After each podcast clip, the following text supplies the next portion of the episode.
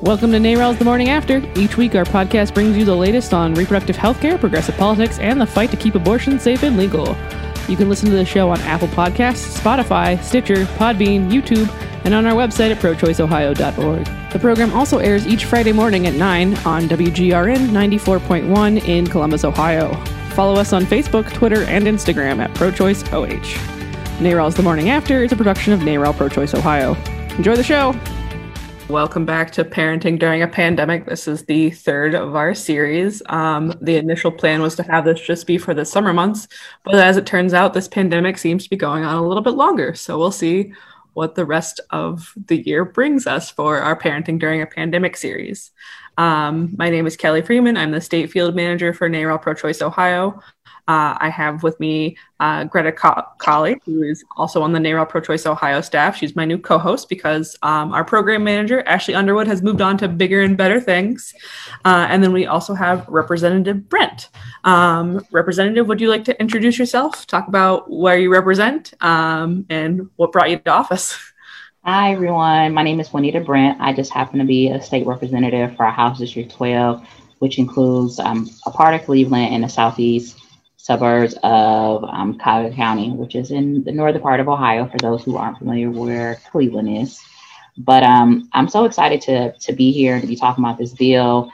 And um, it just is, I feel like I'm here for a time like this. We are dealing with very unusual situations during this pandemic and just figuring out ways on how we can best serve the people because we've all have fallen into situations that have been under our control and things that haven't been under our control and right now, during this pandemic, we have a lot of people who are not able to control the narrative of their lives, particularly when it comes to their finance because of the pandemic. And so that's where we as a government, as a state, have to step up to help people during this time period. And so those are just some one of the many reasons why I'm even in office right now because I want to see how make sure the government is stepping up for everyone, the little people, um, and even if you're part of the big people, but when government should be stepping in, I want to be part of that solution. Absolutely. And we appreciate you being part of a government that works for its people. Um, Greta is one of the other staff uh, that is also a parent uh, and a, a, parent to be again. Um, Greta, do you want to introduce yourself a little bit uh, more in depth? Sure. Um, my name is Greta, and I'm the administrative assistant at NARAL, so sort of a bit of jack of all trades. I have a four year old daughter and I'm expecting due in January. So there has been a lot of parenting, um, a lot of preparation during this pandemic, and a lot of working from my home. So all of these different issues between housing and being a parent during this crazy time um, really are important to me. So we'll be focusing on House Bill 744. Can you outline what your um, house, what House Bill 744 uh, does? So first, I always like to tell people the inspiration for the bill. One thing that a lot of people don't realize is that everyone's unemployment claims now are going through their local legislator's office. So we are seeing everyone's concerns about housing. We know that um, people are still having unemployment issues all the way back from March from when this pandemic first hit, and some people's unemployment has not came through. Um, so a lot of people's incomes have been affected tremendously through a lot of times no fault of their own. And during this pandemic, the hardest thing hit for anybody is concerning about housing because we know during this pandemic, this will be the worst time to be homeless. It's, it's hard to be homeless any, anyway, but just for the sake of public health, we definitely don't need even more people homeless right now. So the bill itself, House Bill 744, is the Eviction Crisis Response Act. It's basically um, it's a way for people to help with rental assistance program. Um, we have this wonderful thing called the Rainy Day Fund that everyone keeps talking about, but no one is using. Well, the land is dry. We need some rain. And so this bill will actually use 269 million um, dollars of the cash from the, the the rainy day fund is called the budget stabilization fund to um, to help towards this program. How does this housing bill account for children and for people on disability or in drug or alcohol recovery? And how would it interact with Section 8 housing? So, what it, what it is going to do is it's going to be based off of people's income and people who've been affected um, proportionally by that. So, if you have children, I mean, this is this bill is going to be there to help you if you've been affected by that. Also for people who are disabled or in drug recovery centers. Um, and also when it comes to our Section 8, it will help to Section 8 to a certain extent because some people's income have not been affected by COVID at all. So your this program is going to make sure that there is some type of check and balance system to make sure that you qualify for it. There have been similar programs that have been interact interacted within on the federal level already, but they've had limited funds, so they have not had as many funds as we're trying to allocate in this program. Um, so you could receive if you are on Section 8 if you show that your income has been affected because of the pandemic. Uh, and kind of in that a, a, different vein, but not dissimilar. There's been a sharp increase in homeless youth in Ohio in the last over the last few years. Um, do these bills include any relief for Ohioans who are already housing insecure, especially for young people? Yes, very much yes one thing we, we realize is that when you have people who run into housing situations, especially our most vulnerable are our younger people, our young teens, 17, 18, you actually increase the levels of human trafficking. So as much as we're talking about this pandemic, we also have to talk about human trafficking um, during this time period. And that happens a lot of times to younger people because of the lack of housing. So this bill actually would, it would actually set up a rental assistance program that um, will actually be administered smoothly through this process. So even for younger children or people who are disabled, they be able to benefit from this too. Great. And um, going along talking about younger people and children, um, what can we do to help keep families physically together when they're experiencing housing insecurity, as opposed to making the difficult choice to separate between different scarce housing options? Um, how can we help avoid this and displacement that youth might feel in this kind of situation? And, uh, you know, how is this bill incorporated for the family as a whole? The Eviction Crisis Response Act needs to be something that needs to be implemented, not even just during a pandemic, but just all the time, because if we're really talking about keeping families together, putting taking someone out of their home and then putting them into a homeless shelter or you know or some type of transitional housing is not the key to that. We have to make sure that housing is affordable as a state and and that's something that we really need to address. And then we also need to be making sure our minimum wage is a livable wage. I know that is definitely outside of the range of this bill, but because we did not take care of making sure Ohioans have affordable housing and that the minimum wage is a livable wage. And if people are already making less than what it already needs to take to just have a one bedroom apartment within the state of Ohio, then how would you expect people to even get through a pandemic when they even have less income than normal? So that, that's some of the ways that we can help avoid it, just what we can do here as a state. Um, we also have to just look at, you know, where are the jobs at and figure out how we can connect people with resources with jobs that can allow them to be to work safely at home. Like right now, as a state rep, I feel as though um, we get the the privilege of working from home. That's not everyone's situation. And for those who do have to work outside of the home, making sure they have secure jobs where PPE is being provided. I just talked to two nursing homes where their employees told me they have to wear the same mask every day for a week. And how do we talk about people who who are dealing with this housing problem if we are not addressing the jobs that they they currently work at? Because it allows you to be more exposed to being sick. If it's not COVID, it'll be something else. And if you get sick, that's mean you're not working. And we're not a state that doesn't provide FMLA, family medical leave, so if something happens to you, or paid leave, excuse me, paid leave. So if something happens to you you don't have paid leave, then how are you taking care of your your yourself as well as your family? So this issue of dealing with eviction is an ongoing situation. So this is just this eviction crisis response act is I feel as though is a small piece of the bigger thing of trying to keep families together.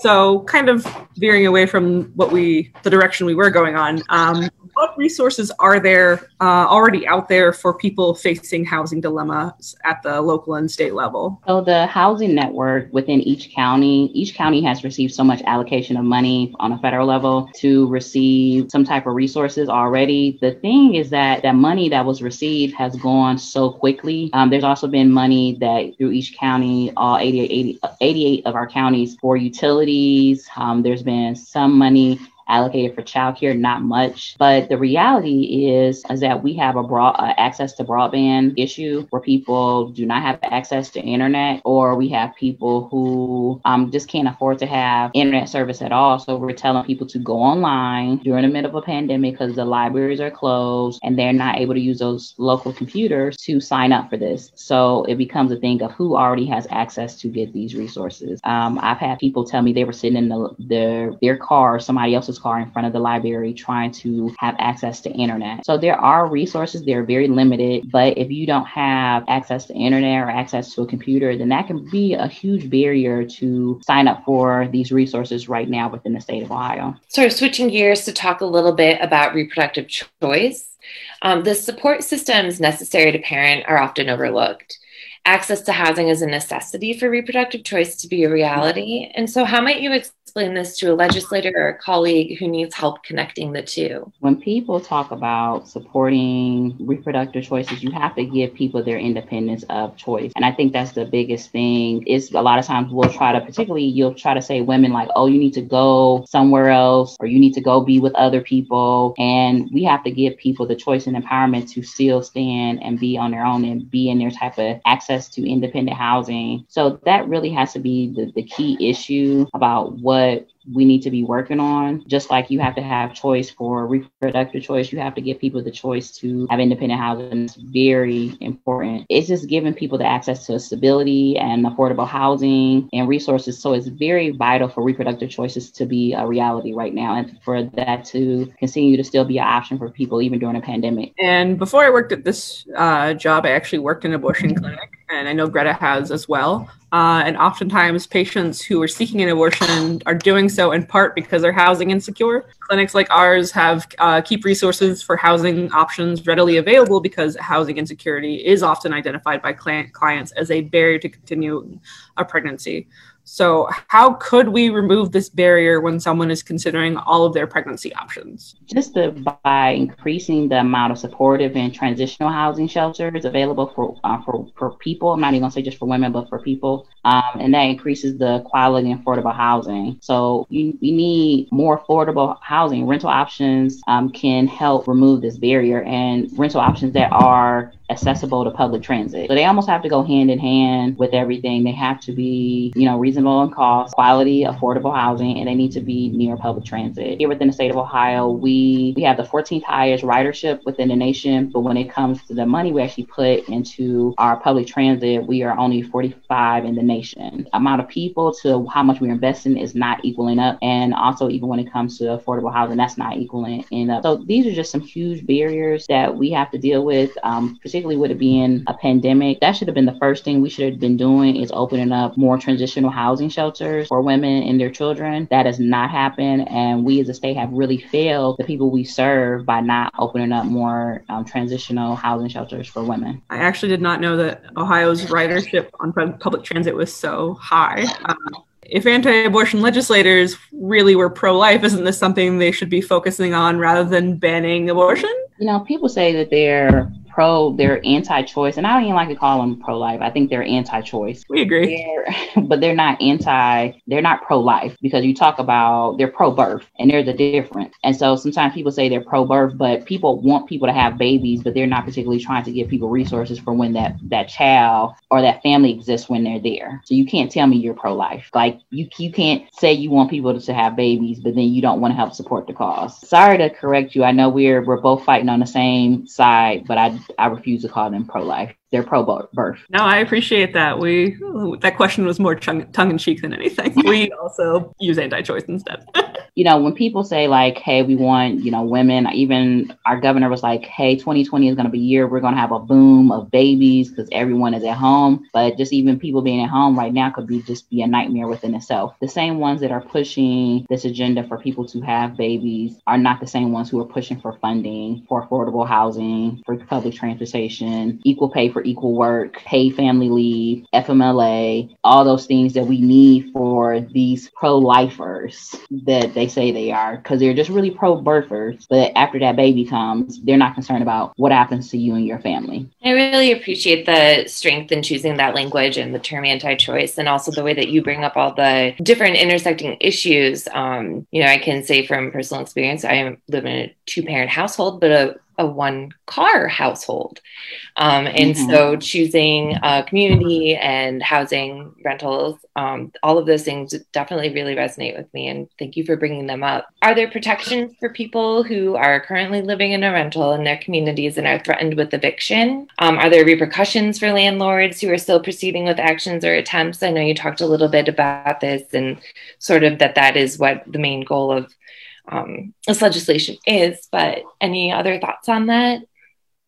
I, I get back to my point that we as a state have failed you guys. I, I, I like to push forward with the truth. You have to shame yourself to be able to get better. But we have really failed you guys because we only had this eviction moratorium up for like 90 days. And as soon as the moratorium was up, you can look at any housing court. Cleveland has the um, largest housing court within the state. And I talk to the judge or who's over that court all the time. There's tons of people, hundreds of people who are being evicted every day, every day. Um, I just had a constituent who lives in Maple Heights, which is a suburb of Cleveland. We as a state have failed her, and we had not paid her her unemployment since March. I went physically over to her house. I know it's a pandemic. Went physically over to her house to meet up with her landlord to give her a letter saying we failed her and this is why she's not been able to pay her her rent. She had three little kids. We re- really have failed people. We put in systems to try to give people some type of rental assistance, but it's not enough. Like it's too many people. Like it's, it's not it's not enough. There's never enough money to help with this because the system has failed. The unemployment system has failed. Ohio's people, we have failed you as legislators. The state has failed you as people. So the system is not there like it should be, even though there's a utility assistance, there's some rental assistance, but it's not enough money. As soon as they get the money, the money's gone. Like, so you're going to see tons of people who are going to be evicted. You're going to see more and more people who are going to be in their cars. I've talked to one of my police chiefs. They're finding more people who are sleeping in their cars. And these were people who were living like the nice suburban dream and they're in their cars. How sad is that during a time where we should really be dependent upon each other and be more gracious to, toward each other during a pandemic and we're to the point where people in the middle of this hot summer sleeping in their cars. So we have just i always tell people we have failed you guys as a state and i want people to hear that from my mouth. I appreciate the self-awareness as a legislature even though if uh, the state's not doing so well with regards to um, relief or resources for its residents, uh, is there any relief on the horizon at the federal level? I can't talk about on the federal level. I'm not a congressperson. I'm just a little state rep um, who's just trying to do their job. But um, I will say this just to get back with the state for the people who are sitting at home and feeling like, oh my goodness, I have no help, no hope. If you do get evicted, just remember you have 30 days from your actual legal eviction to move out. So that is what the, the, state law. Now, municipalities can go for like that three day rule, but then within the state, we do have the 30 day rule. And if you just really wanted to take it to the man, get an attorney. I, one thing I hear from other attorneys and even judges, if you are going through any type of eviction proceeding, you know, get you a public public defender, which are basically free attorneys that you can utilize for yourself. Um, go to the Ohio Legal Aid. They have a wonderful program program for those who are dealing with eviction right now, and they're actually helping people get it connected with pro bono attorneys. You know, people just have to really just be aware of the system that we are living in right now. And you know, we're through this conversation talked about just procuring housing. Um, and that can be difficult enough for some individuals. But how can the state or us as a community ensure that the housing people are able to secure is quality housing as well? Um, how do we keep landlords accountable for substandard housing quality and living standards? Um, you definitely have to go through your local community through the housing and building department. That is definitely the, the quickest way for them to um, to if you notice something within your community, go through your housing department, or you can even go through organizations such as different commissions within your community. And every community is just different, but your housing department within your community is probably your first act. I know that uh, legal aid's been very helpful here in Columbus. Um, I'm sure they're helpful. I hope they're helpful in the rest of the state. Um, but what can people who are watching, supporters of House Bill 744, uh, us as individuals, do to see your bill go further? Maybe even. Oh, that is that is always the best question to ask. I, I really appreciate that. So outside of being in contact with me or Rep Leland, I'm actually going to give you the information for um, our Speaker of the Speaker of the House, Speaker the. One. He's only been in office as the Speaker probably less than a month now. Email him at rep04 at ohiohouse.gov. When you email him, say, House Bill 744, time is up. People need to be able to stay in their homes. Um, so, again, those who are listening underneath the sound of my voice, it's House Bill 744. You're going to send an email to rep04 at ohiohouse.gov. It's so important that you send it directly to the Speaker of the House because he is the only one who can bring this bill to the floor. Um, when people ask about like why is it so important or who the Speaker of the House is because they set the agenda for the entire chamber of the Ohio House. So he has to be the one that has to bring it to the floor. Has that bill gone through com- committee or been assigned to a committee? So we've actually been on recess. All this mess going on within the state of Ohio, we've been on recess this entire time. And it's almost embarrassing because we have not been taking care of the people we've been elected to to take care of as a whole. And so tomorrow is the first time since he's been elected to office that we will be in session. But if I told you the things that we are voting on tomorrow, you would be upset because none of it is helping the people of Ohio at all. And not to be on a tangent, but we're literally going to be voting on the state fossil fish. We're going to be voting on a holiday to name a holiday. We're going to be um, voting on to get rid of to allow um, companies to have immunity so people cannot sue them if they um, feel as though they received COVID because of their jobs. I was like, I mean, it, it's I could go on and on about the things that we are voting on, but it's not things that are helping the people. People underneath the sound of my voice, you may not have experienced homelessness, you and maybe have not received any type of loss of income, but there are people who you know that are probably will never tell you that they haven't received a paycheck in a month. They probably have gone to the local food bank or they went to one and there's been a lack of food that are happening to they haven't been able to receive any. So the state house needs to take care of its people and it is not doing that. So please email Speaker Cupp at rep04 at ohiohouse.gov. I will definitely add that to the comments of the Facebook video uh, after we end the webinar. Um, Greta, do you have any further questions? I don't think so at this time. Just I um, would like to say, you know, thank you especially for these closing comments about like um, staying focused on really directly helping people. It's very admirable. No problem. And just for those who are in Ohio who want to get connected to legal aid and you're dealing with an eviction, I'm just going to leave you guys with that phone number real quick too. So that phone number is 614 241 2001. And that's for anybody here within the state of Ohio. They will help you through this process. If you're dealing with eviction, I highly suggest you, you know, call them to receive some type of help. Or you can always, um, you know, if you're not able to pay it, you can always contact 211 and that will connect you with the, the legal aid tenant information line.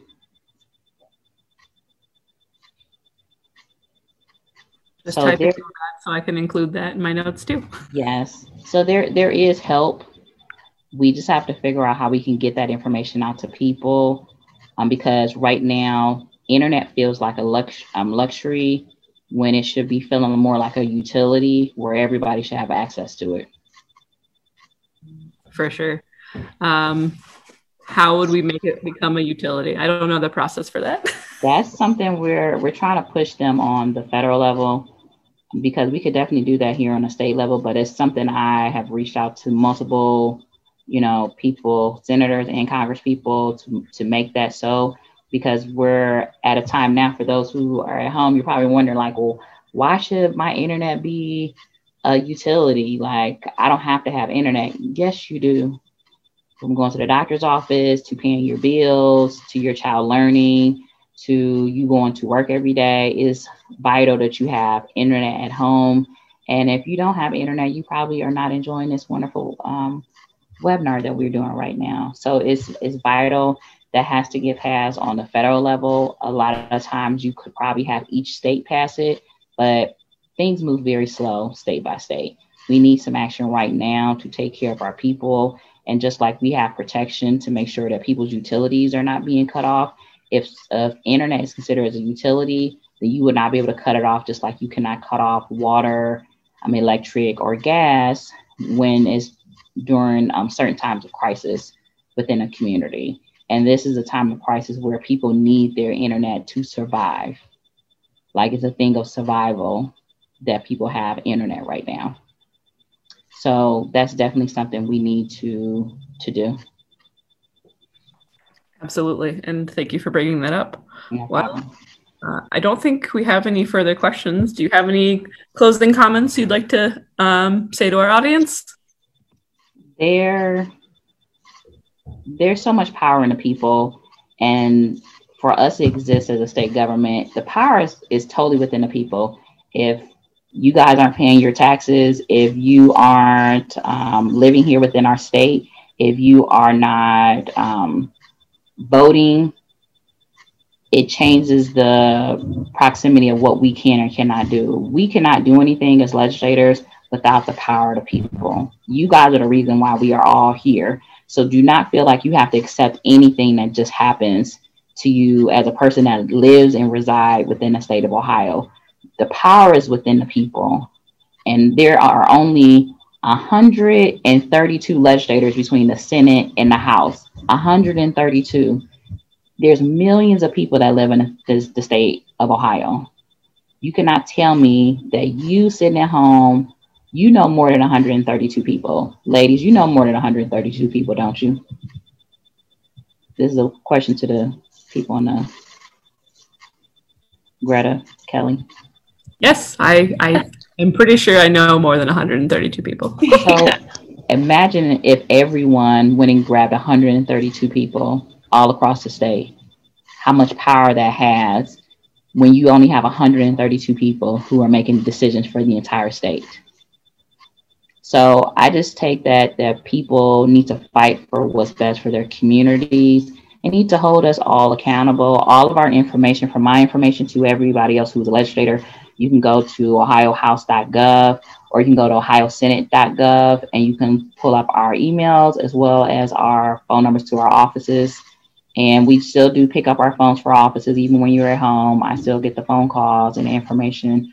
But please hold those people who have been elected and you pay your hard earned money and that pays these people salaries like myself. Hold us accountable to take care of you every day within the state of Ohio. So thank you so much for this opportunity, ladies. Yes, thank you so much for joining us. Thank you. Bye. Bye bye.